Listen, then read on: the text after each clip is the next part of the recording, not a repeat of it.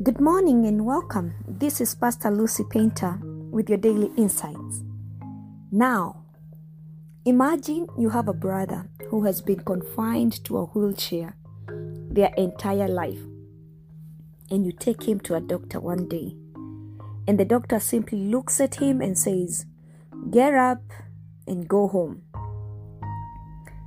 You would think he is either joking, a fraud, or he is totally out of his mind because healing from something like that requires some period of therapy and rehabilitation before they can be on their feet properly again. It would take a lot of faith in the authority of the doctor for your brother to even attempt to lift a muscle without any immediate visible sign that some operation or treatment has been done. So, today, as we continue in our exploration of faith in action, our focus is going to be on the healing of the paralyzed man that Jesus met in Capernaum. Mark chapter 2, verse 1 to 5 says that when Jesus returned to Capernaum several days later, the news spread quickly that he was back home. Soon the house where he was staying was so packed with visitors that there was no room even outside the door while he was preaching God's word to them. Four men arrived carrying a paralyzed man on the mat. They couldn't bring him to Jesus because of the crowd, so they dug a hole through the roof above his head. Then they lowered the man on his mat right down in front of Jesus. Seeing their faith, Jesus said to the paralyzed man, My child, your sins are forgiven.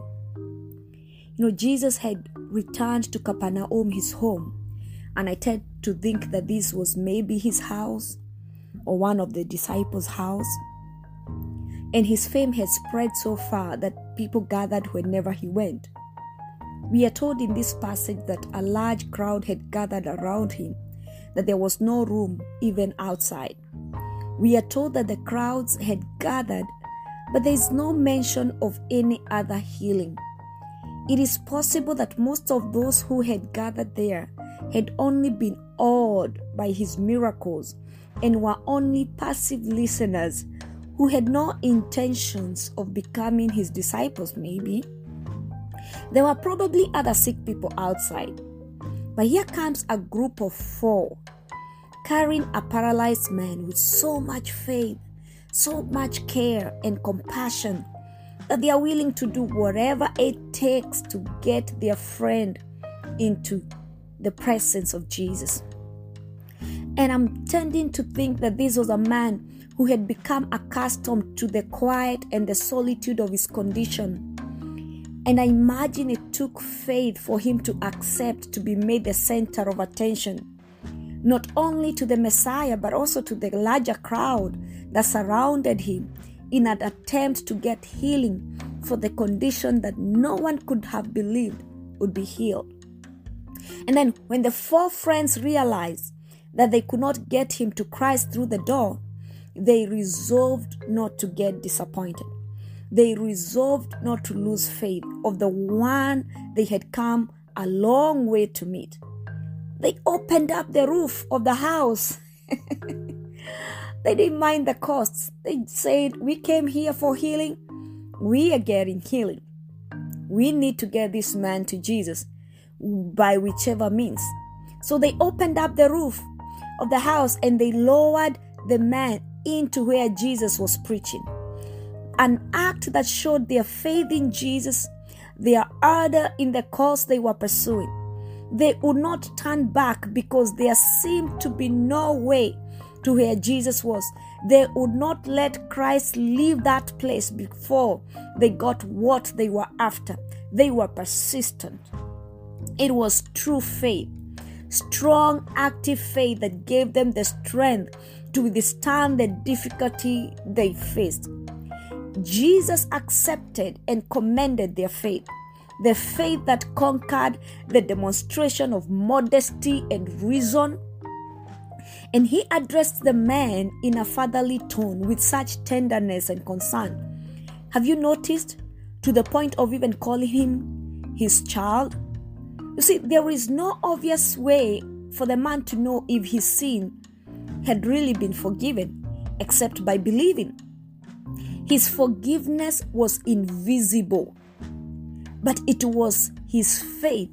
It was his faith that he had been forgiven that earned him his healing. Even the men that were with him are not reported to have spoken any word, but their faith was evident, and this is what Jesus saw.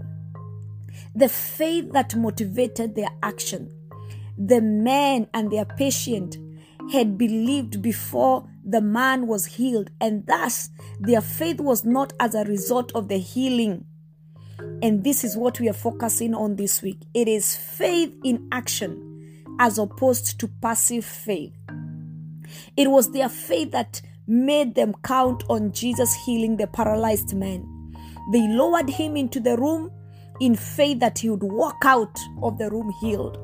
This was a faith coupled with determination and boldness, a faith that could be seen not only by Christ, but also by everyone who was in attendance. I am sure that even as we are going through this story, you can see this faith in action. It is only faith in action that can address someone's greatest need. That is that that need of salvation. Active faith is beyond intellectual assent. It is beyond emotion. It surpasses any difficulties that we may face. It is rewarding and survives in the faces of obstacles. A faith in action is a combination of being and doing. You have to follow up what you believe in with corresponding actions.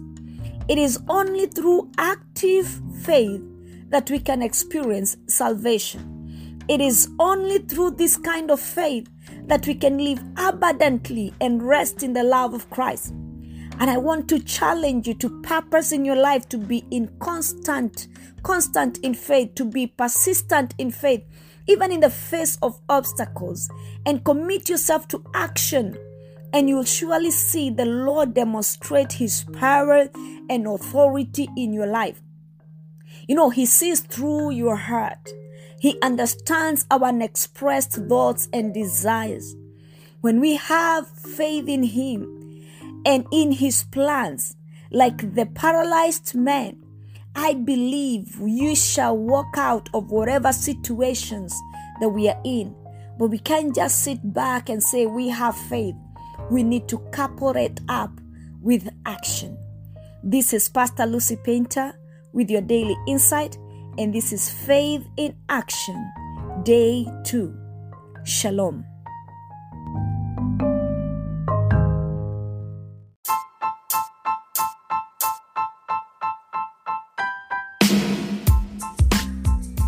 Thank you for your continued support and encouragement to the making of the Daily Insights.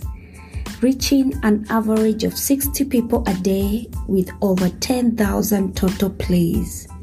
I invite you to partner with us by supporting this podcast through monthly or one time donation.